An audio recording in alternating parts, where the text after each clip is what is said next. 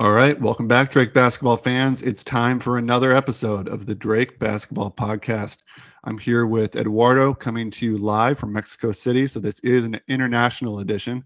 Very international, very international. I'm very frustrated at the fact that apparently, much to our surprise, Drake basketball isn't just in, in every television here here in Mexico. So my uh, capabilities of watching the UAB game were very limited, uh, but we'll, we'll get into that. But also, just really want to touch on conference play as we get ready for 2024, essentially. Yeah, we're here to get you prepped for conference play, all of the Classic Valley rivalries that Drake will be enjoying this year. But first, uh, Eduardo, you missed a wildly disappointing and frustrating game, probably the most frustrating game Drake's had this season at UAB. But I think the the main story that Bulldog fans took away from this was some truly horrendous officiating. Virtually every time down the court, there would be strange call against Drake or no call uh, for the Blazers, and the UAB announcers did not comment on either.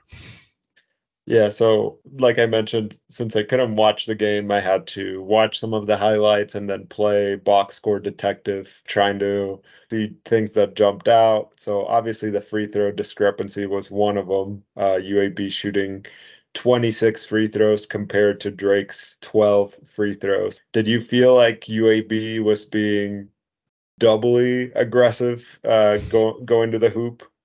No, that's the weird thing because UAB shot more threes than Drake did. So this wasn't just the fact that Drake was going Golden State Warriors and just trying to rain threes the entire game.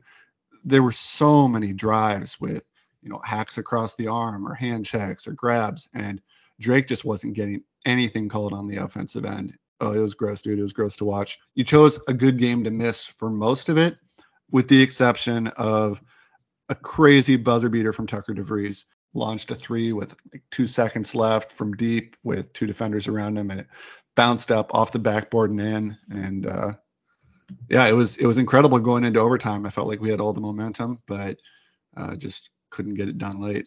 So i do want to ask a couple more things. The overtime period what was your take on the last play that was drawn up? Because uh, again obviously tucker hits the three uh, to send it into overtime and we we had a look to win it uh, so what what was your take on that last play? We did. I mean, I know a lot of fans were upset that Tucker didn't get the last look in the game, but Atin had been solid all game long. He was six for 11 from the field. He led us from scoring with 20 points. And with the way he's able to make free throws when he gets them and how effective he'd been around the rim, I didn't have any problem with him uh, going in there and taking the shot for himself. There was definitely contact. Uh, there was more contact when Brody tried to get the rebound afterwards. I'm all for Atin taking the ball when he's got the chance because he's a prolific scorer. Yeah, and the other thing that jumped out at me as well, you know, we mentioned the free throws, but also the turnovers, and and I was curious. I mean, did you feel like there were some calls there that just didn't go Drake's way. I mean, Brody had five turnovers. DeVries had five turnovers. Drake is usually a team that takes care of the ball. They're usually winning the turnover battle. Uh, so that's another thing that jumped out because, again, without having watched watched the game, I was like, I mean, were we just being careless? Were we getting hacked? How how did that part of the storyline play out? Combination careless hacking. careless hacking. I mean, UAB UAB is a very athletic, uh, aggressive team, which is why we beat them a lot of the time on some backdoor cuts in the first half. DeVries was setting up a lot of great sets for Drake to take advantage of that aggression. But I mean, I think you know there's just times you get sped up a little bit, and obviously Drake was playing without starting point guard Conor Enright, so you had true freshman Colby Garland playing in a tough road environment against a very aggressive team. So when the refs allow, allow them to play as physically as they did, and then you're playing with uh, some less experienced players, you're going to have more turnovers than usual. Yeah. Well, it's a disappointing loss. I mean, when you look at the totality of Drake's non conference, it still looks pretty good. I think I had asked you a couple episodes ago how, how you would rank Drake's non conference thus far. They end up 11 and 2, a couple nice wins. And yeah, the Stephen F. Austin loss looks pretty bad right now. It's just a bad game for Drake. But now I don't know. I think UAB will end up being okay. They haven't had a great start to the season, but as you mentioned, you know, they they are pretty talented. So I think that loss won't look that poorly as the season goes goes on, uh, but just kind of a blown opportunity and and also just a weird timing in the schedule. I mean, right before Christmas Eve on the road against, I would say they're still a pretty quality opponent. Just scheduling quirk, no Conor. Um, they were right there to win it essentially. Yeah, it's funny, and you'll laugh. UAB reminded me of Mark Phelps Drake teams. They have a lot of talent on the roster but they struggle to put things together consistently. Mm. But every season they'll have a few of those games where their talented players will have great nights on the same night and they'll beat someone that they shouldn't. Like you look at Phelps's team in 2013 and Drake beat a top 25 Creighton team led by future NBAer and NCAA player of the year Doug McDermott. That Drake team finished 15 and 17 and got bodied in their rematch with Creighton at Arch Madness that year. But for that one night, all the pieces came together and they beat a team that they shouldn't have. So, I mean, the reason it's so tough now is because of how little leeway is given to great mid majors. If Drake were in a power conference, this would be one misstep followed by a full season of second chances to make it into the tournament as a middling team. But as it stands now, it's a big blow to our at large chances and puts more pressure on the Bulldogs to dominate in Valley play. That's a good point. I mean, I think Lunardi had us at first four out prior to the UAB game, and this is just straight up, right, as an at large.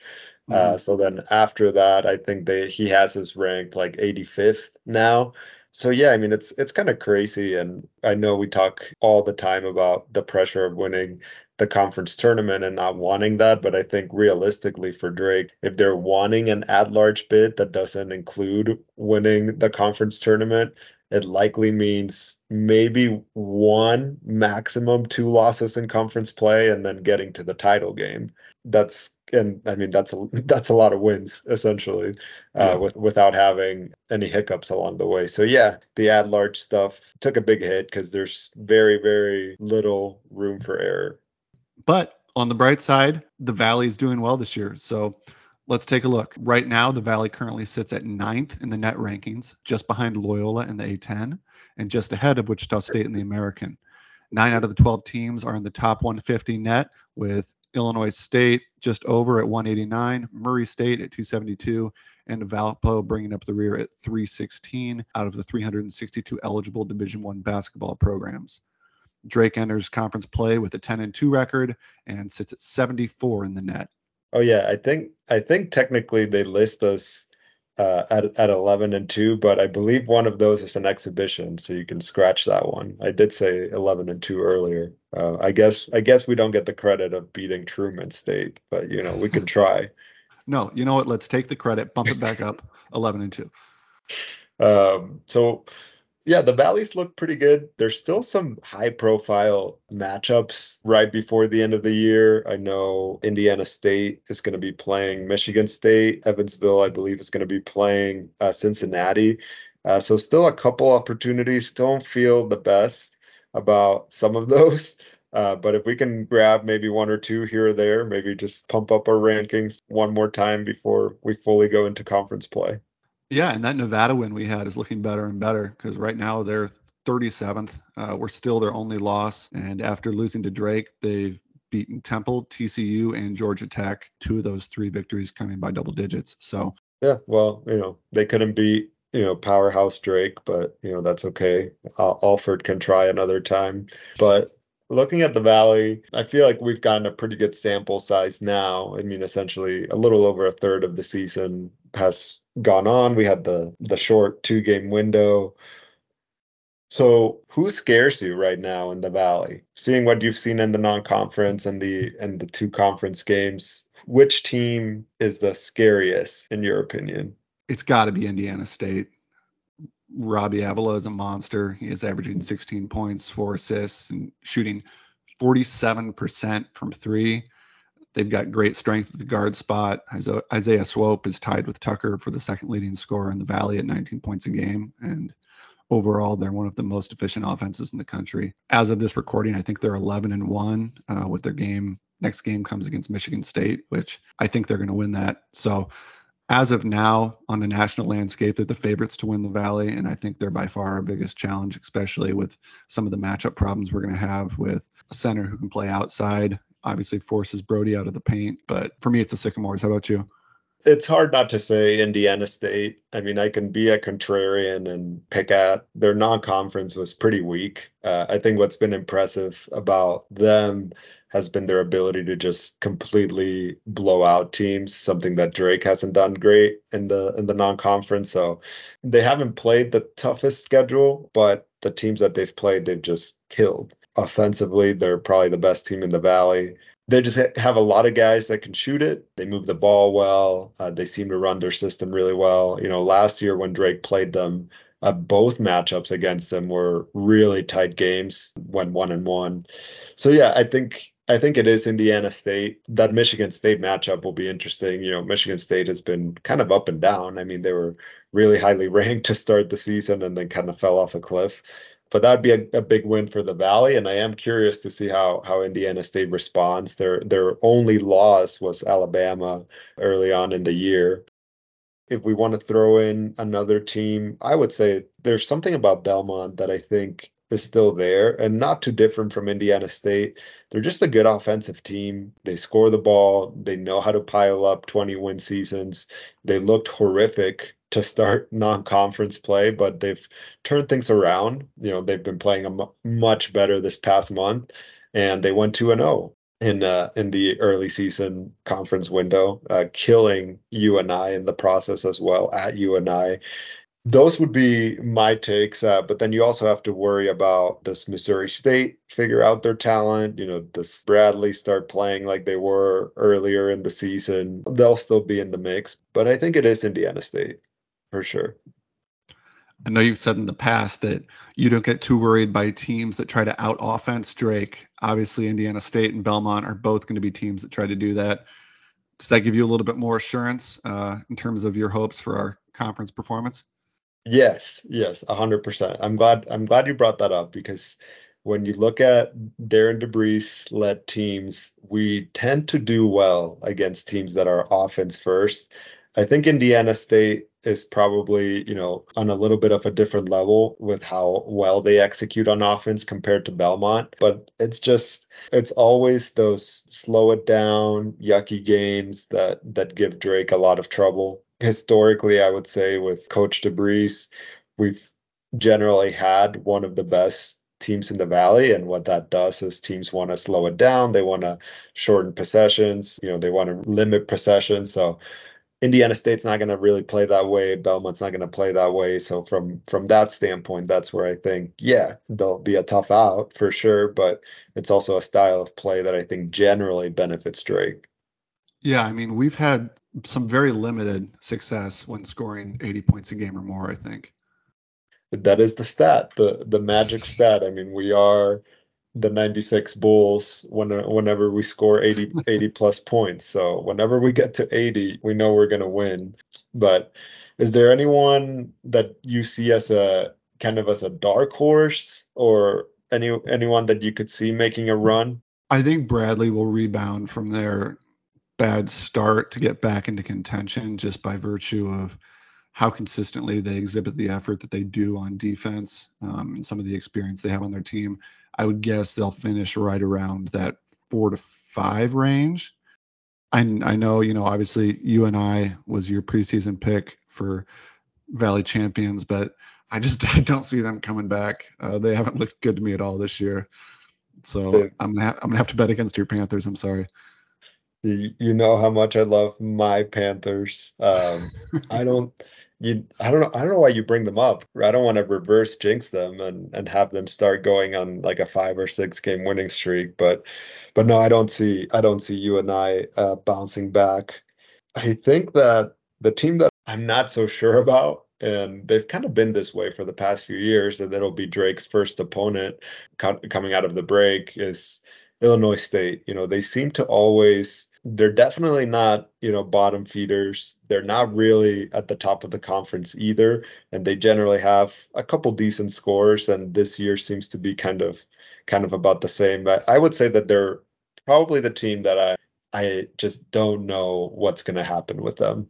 Yeah, they're tough to pin down. Um, they're led by Darius Burford, I think like 14 points a game or something like that. They're pretty evenly spread in terms of scoring distribution. They're young, they're athletic, but ultimately, I don't think they're going to have the experience and not to to Darian DeVries horn too much, um, but coaching advantage that, that Drake has. Because I see us probably winning that one yeah. at home by 10 to 15. Drake does have a pretty challenging, I would say, after the Illinois State game, you know, and I don't I don't want to go too deep into our schedule, but that they have a really tough three game stretch right after Illinois State, you know, playing at Belmont, then hosting Indiana State, and then at Southern Illinois. So just something to watch out for because again, you don't want to you don't want to fall behind the Valley race and just right off the bat, they're going to have two really tough road games and then a huge mm-hmm. home game against Indiana State. Yeah, that's going to be a crucial stretch in this year's Valley race. I mean, Drake, they have to go. Ideally, they almost have to go four and zero oh there, but at least three and one. No, no doubt. You know, we've talked a little bit about some of the other teams. You know, what's one thing that worries you about Drake uh, heading into the thick of conference play? With the Bulldogs under DeVries, I'm always extremely confident in the things that we can control. Like inevitably, we're always prepared. Like we have the right looks going into, into games. So I think my main concern is my main concern every year, which is injuries. Outside of winning a lot of games, Drake's teams over the past, you know, five, six years have been marked by an incredibly bad luck run of injuries, like whether it's Nick Norton tearing his ACL slash MCL against Evansville earlier in the season, Roman breaking his foot every other game, Tremell screwing up his elbow. Um, this doesn't really count as an injury, but obviously Garrett getting food poisoning before Miami last year in the tournament. Yeah. We just seemingly always have some sort of an unlucky disadvantage coming into play. So at the top of my Christmas wish this year would be just to go injury and illness free. The funny thing about what you just ran through, you're basically mentioning like three to three or four years, and you probably omitted about four or five other major injuries. I mean, that's how that's how much Drake has been hit by the injury bug. Like, you know, Tank uh, injuring his knee, Nick McGlynn getting injured right at the start of the MVC uh, conference tournament. I mean, DJ Wilkins uh, tearing his ACL against Missouri State right before the tournament. Like, you can just go on and on. Like, Drake has had the worst injury luck. So we almost expect like we're going to be down a starter. Uh, hopefully, no more than two. And I think Drake Drake fans. it's usually at least two. At least two. I think if you got just a collective, like, you know, sign me up across all Drake basketball fans, if you said, hey, we can guarantee you will only have one starter out or just roll the dice, I think everyone would say, let's just have the one starter out and we'll make that deal because uh, it hasn't worked out very well for us. This year, we already have, you know, DeVries battling a shoulder injury and Enright out for who knows how long with his I believe it's a shoulder injury. He was wearing a, an ice pack on the shoulder. It looked like. Yeah, no, you're right, and I know we haven't touched on it on the pod, but Ethan Roberts uh, will not be suiting suiting up for Drake this year either. Uh, so from that standpoint, another contributor that was expected to probably be a starter for Drake, he's not going to be a part of this season's outlook. But I think for me, you know the thing that worries me the most and i know i've i've been harping on it but i still think it's bench scoring. I've been very worried about the point guard position but i've been encouraged the last 3 or 4 games. I think we've we've gotten a little bit more stability with conor not necessarily shouldering the load as much. I think we've found a good balance with colby garland being a key contributor kyron kind of being a, a steady presence off the bench and then Atin Wright just kind of running the show here and there too. So I think we figured out our point guard mix. So I feel better about that. But I don't like looking at our box scores and seeing like four points, six points, seven points consistently for bench scoring. Yeah, it's definitely a challenge. But like you said, I think now that they're doing point guard slash two guard a little bit more by committee, that's giving the opposing defense is a lot of different looks, and I think that's been working really well for us. So, and also just like from a defensive standpoint, our point guard play and guard play in general has really amped up lately. We've been getting a lot of good ball pressure, disrupting passing lanes. So I think our guard play is only going to continue to get better. Yeah, and I guess to be fair, you know, to Drake's team and rotations in general, I mean, we are top heavy. I mean, when you look at Brody, Tucker, Atin Wright, and Kevin Overton, I mean, four of those guys are playing essentially 32 plus minutes a game. So it does make sense that we don't rely on bench scoring as much, but in, in, a long conference season, you do need, you know, just more contributions off the bench. Who do you see as someone on the bench who has the biggest potential to sort of elevate their game and make a big impact on this team by the end of the season? Yeah, I mean, I, we've talked about it before. I mean, I think from a just purely scoring standpoint, uh, it it has to be Carlos Rosario. Uh, I think Kyron gives us the steady run the show, run the offense presence. Colby kind of gives us defensive energy, but I think the one guy that can really be a difference maker and kind of give a different look is Carlos Rosario.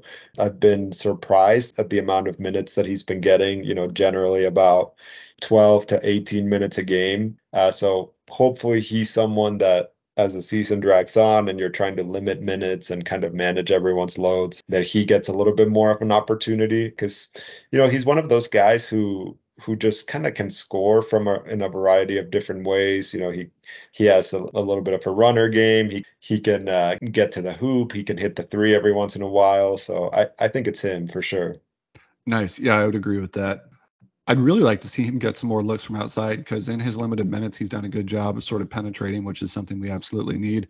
But I think at his size, like he can get looks when he wants to, and he's shown that he can knock him down. It might have been like the blue white scrimmage or something, but he knocked down four or five threes, I want to say.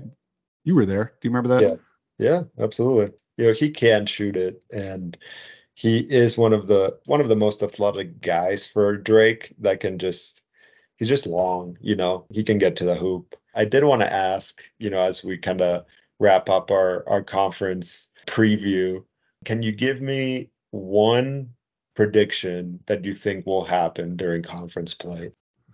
Um, yeah, I do have one prediction that I am I'm actually extremely confident about.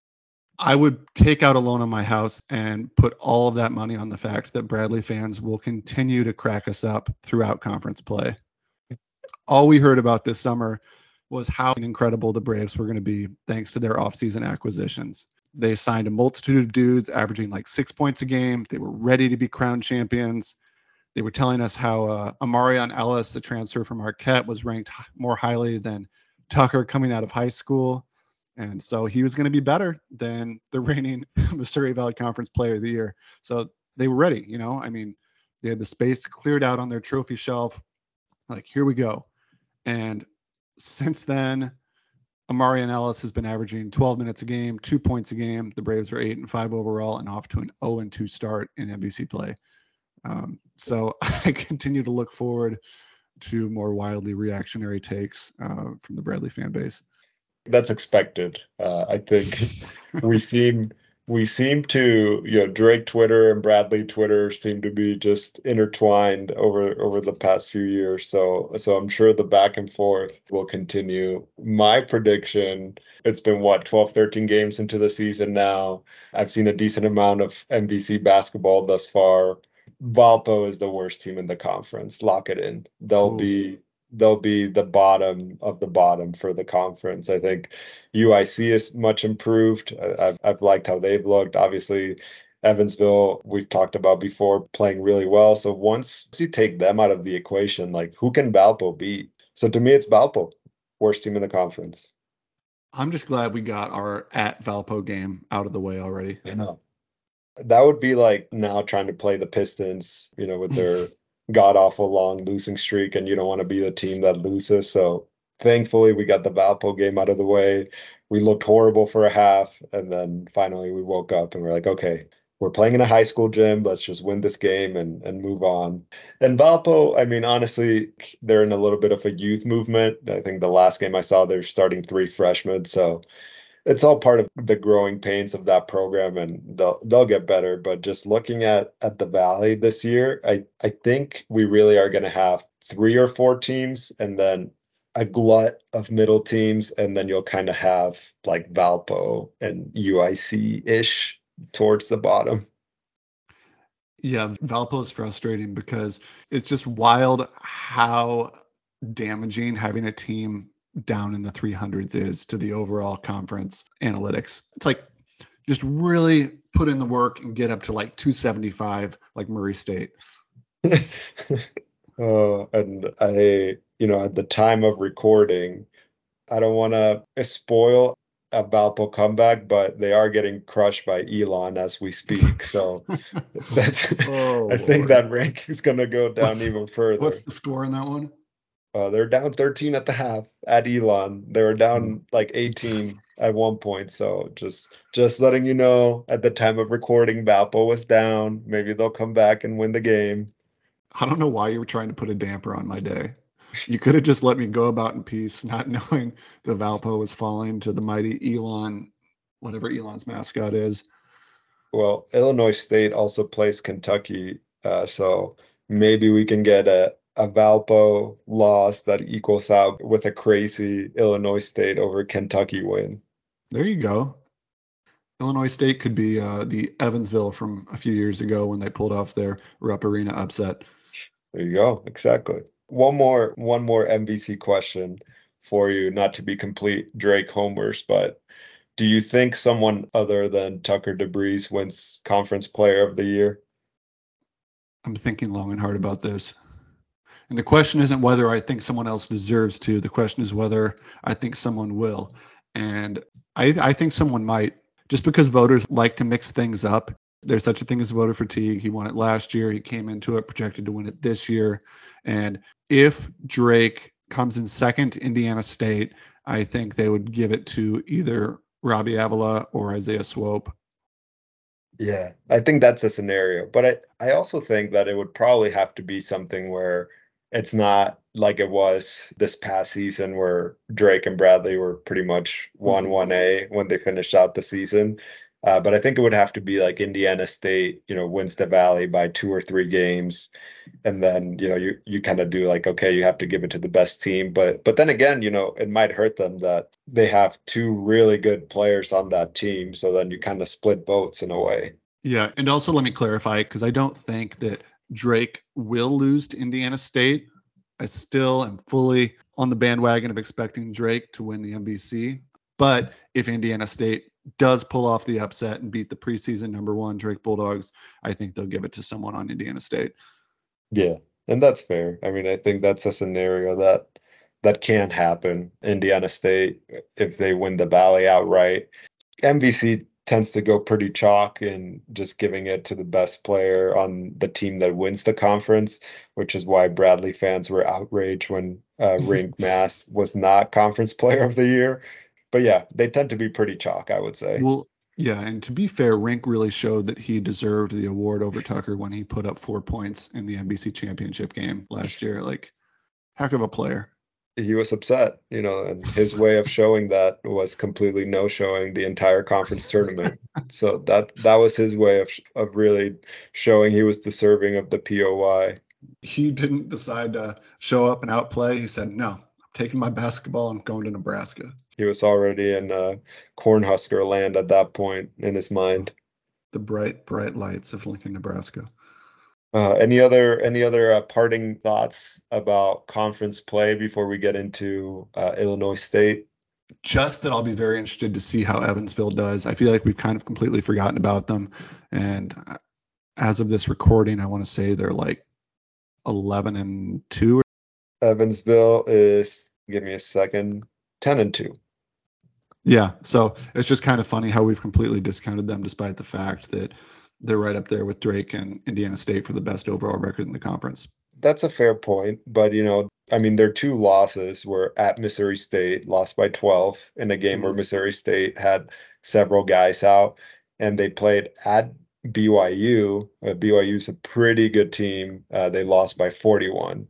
Uh, so I think Evansville is much improved. I just think that you know, it's one thing to kind of turn your program around and and you know be knocking on the door of maybe 20 wins this season, but it's another to kind of go through the valley and and win it outright.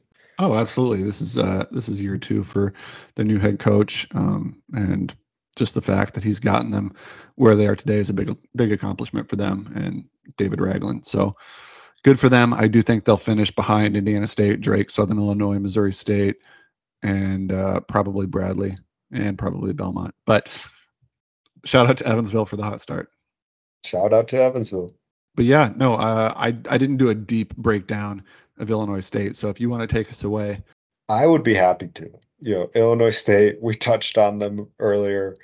Always a team that's a little bit hard to figure out. Always kind of around 500 ish. Always around the eight nine seed. That's kind of how how they've played. And this year has not been much different. You know, they come into it eight and four. They lost to St. Louis, a team that Drake beat. That was at St. Louis. Best win of the season, probably Murray State, I would say. They beat Northern Kentucky too. You know, they're not that great. So when you go through their non-con and and the conference schedule, they haven't really played anyone that would really tell you much about, you know, what's their ceiling.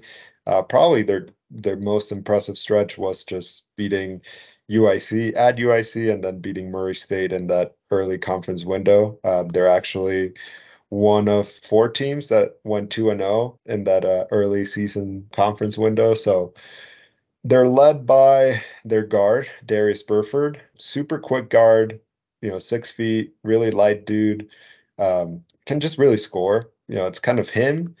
And then they also have, oh, I'm blanking on his name. Uh, I'm going to have to look him up. But while I do that, I will say they also, as I mentioned, play Kentucky uh, to close out the year. So if you want to get an idea of how good or bad that team is, that would probably be the time to do so. And the other guy that I wanted to touch on from them would be Kendall Lewis, uh, forward, kind of can do a little bit of everything. More inside, he's the other guy that I think Drake should keep an eye on. But but I think it definitely starts with Darius Burford if Conor is still out, probably Colby Garland's going to get the assignment of being the pest and the annoyance, and probably a, a good matchup for Drake coming out of the break to start out getting Illinois State at home. Yeah, and one thing to keep an eye on if you do check out that Illinois State Kentucky game, former Redbirds star Antonio Reeves, who had 25 points against Drake in their last meeting, um, has now been the star of Kentucky for two years. So it'll be interesting to see the Redbirds match up against their former teammate. No, that's a good call. I think it is funny to see the reaction when you have like a really good MVC player playing really well at a what you call a Power Five uh, team. Uh, for blue blood. Yeah, exactly. They'll be like, "Wow, I can't believe that that guy can actually play basketball." Uh, like Domask at at Illinois or I mean, it's wild. Like Antonio Reeves is probably their best player. I mean, he, he's averaging 18 a game for Kentucky, and here he was in the Valley for you know three years, essentially, pretty much doing the same thing. Uh, so yeah, it just shows you. I mean, it's a guy that can score at that level can score at probably a lot of different levels too. It's just the mid-major thing kind of get gets uh, overlooked a little bit. I was just going to say it's funny because people who actually know basketball know that if you can play in the Valley, you can play elsewhere. Like if you you have scouts, like you have NBA scouts, like oh this guy's putting up 20 points a game, like in the Valley, he's extremely good. He can play in the league. But it's the casual fans of Big Ten and Big 12 and SEC teams that are like, oh, like the MVC, like hmm, I don't know if he'll be able to dribble a basketball at this level. I mean, Southern Illinois had Lance Jones, who's starring in Purdue, and Marcus Domask, who's starring at Illinois. And they were essentially, they have been like the fourth or fifth best team in the Valley the last few years. But then again, like you put them in a team like Illinois and Purdue, and you're like, oh wow, well that that much that just means that the Valley's probably you know not very good. instead of the opposite take. Yeah, those are the takes you get when you have fans of brands rather than basketball. Yeah. Uh, I was just going to ask before. I mean, is there anything that stood out to you researching Illinois State, their non-conference, uh, some of their key players? Yeah, I, th- I think the same as you. This is a team that relies on offense more so than defense. Uh, they're going to be quick. They're going to want to push the ball. They'll probably try to pressure us a little bit on defense when we have it. Just from a personnel standpoint, Brodie, as is the case in most games, is going to have a size advantage inside. I'd really like to see us get him the ball inside more because he's just been so efficient this year in terms of when he gets the ball in the post. To an extent, we are underutilizing him a little bit. So I'd like to see us get it to Brodie, get it to Tuck in that mid range game because obviously Tucker is the best player in the conference, future NBA player. But the the problem we do have is sometimes when he gets on a heater and he'll take a shot from you know 30 feet or whatever, um, when he could potentially work the ball inside more or run off a screen and get more of an open look, hopefully. But yeah, no, I, would love to see us get the ball to Brodie inside and then work to get Tuck a little bit better shots on offense. Yeah, and so got to take care of business at home against Illinois State, and then from there, really key stretch at Belmont, home to Indiana State, at Southern Illinois, and then we actually play at Illinois State after that. So we'll get both of those matchups with uh, Illinois State out of the way early. Yeah, no easy games in the Valley, unless it's Valpo. any any other thing you want to touch on with uh, Illinois State? Are we ready to sign off our last pod of 2023? Oh, I should ask you, this being the last pod of 2023, put you on the spot. What was your favorite Drake game of 2023, the entire year? So you can go back to last season. I mean, Bradley in the championship has to be number one just because it was a blast watching Drake play at their full potential, absolutely running the Braves out of the gym. Um, but uh, I mean, and Miami was so much fun for 90% of it. Yeah. I was if you exclude I mean, the last, the ending, Miami was a blast. Yeah, it was fun. It was fun. I mean, it's it's hard not to say destroying Bradley uh, in the conference championship game. Like you said, full potential, everything's clicking completely in control from opening tip. But the Miami game was really fun too. Even though we lost that game, you saw why Drake had a legitimate shot at making a run to the Sweet 16. So even though it didn't come to fruition, I think think you saw it in display why that team had that potential. That uh, but team now, could have gone to the Elite Eight at least. Yeah, I know, I know, and people who aren't Drake fans are probably like, "Oh, you know, the Drake homerism is just spilling out of spilling out of the pod." But that team really gave Miami a lot of trouble. Uh, Miami, that a Miami team that ended up making it to the Final Four. I still maintain that that was their toughest matchup leading up to the Final Four. That was their, the toughest game that they played this season. I mean, the Nevada game was it was pretty great as well. But yeah, it's been it's been a good 2023 for Drake fans. Yeah, it's been great. In the name of continuing that greatness, I just want to provide a shout out to the Do Great Collective and encourage anyone out there who's a big fan of Drake basketball to sign up to give to the Do Great Collective. They do a lot of awesome work in the community and uh, will help us continue to get the caliber of players we have right now that have made Drake one of the winningest college basketball programs in the country. There you go. We're not even sponsored by them, and we still give them shout outs. I, lose, I, I, lose count of the number of sponsors that we have, you know, 23, 24, who knows at this point. Coca Cola. Disney. yeah, we we just you know we turn away so many people from trying to sponsor us. But no, in all seriousness, do great, do great collective. Any other parting shots? Um, no, that's that's all I got right now. How about you? Oh, well, we'll start out conference play again in 2024, and we'll hope uh, the Bulldogs uh, can have another great year. All right, let's do it, man. Go dogs. Go dogs.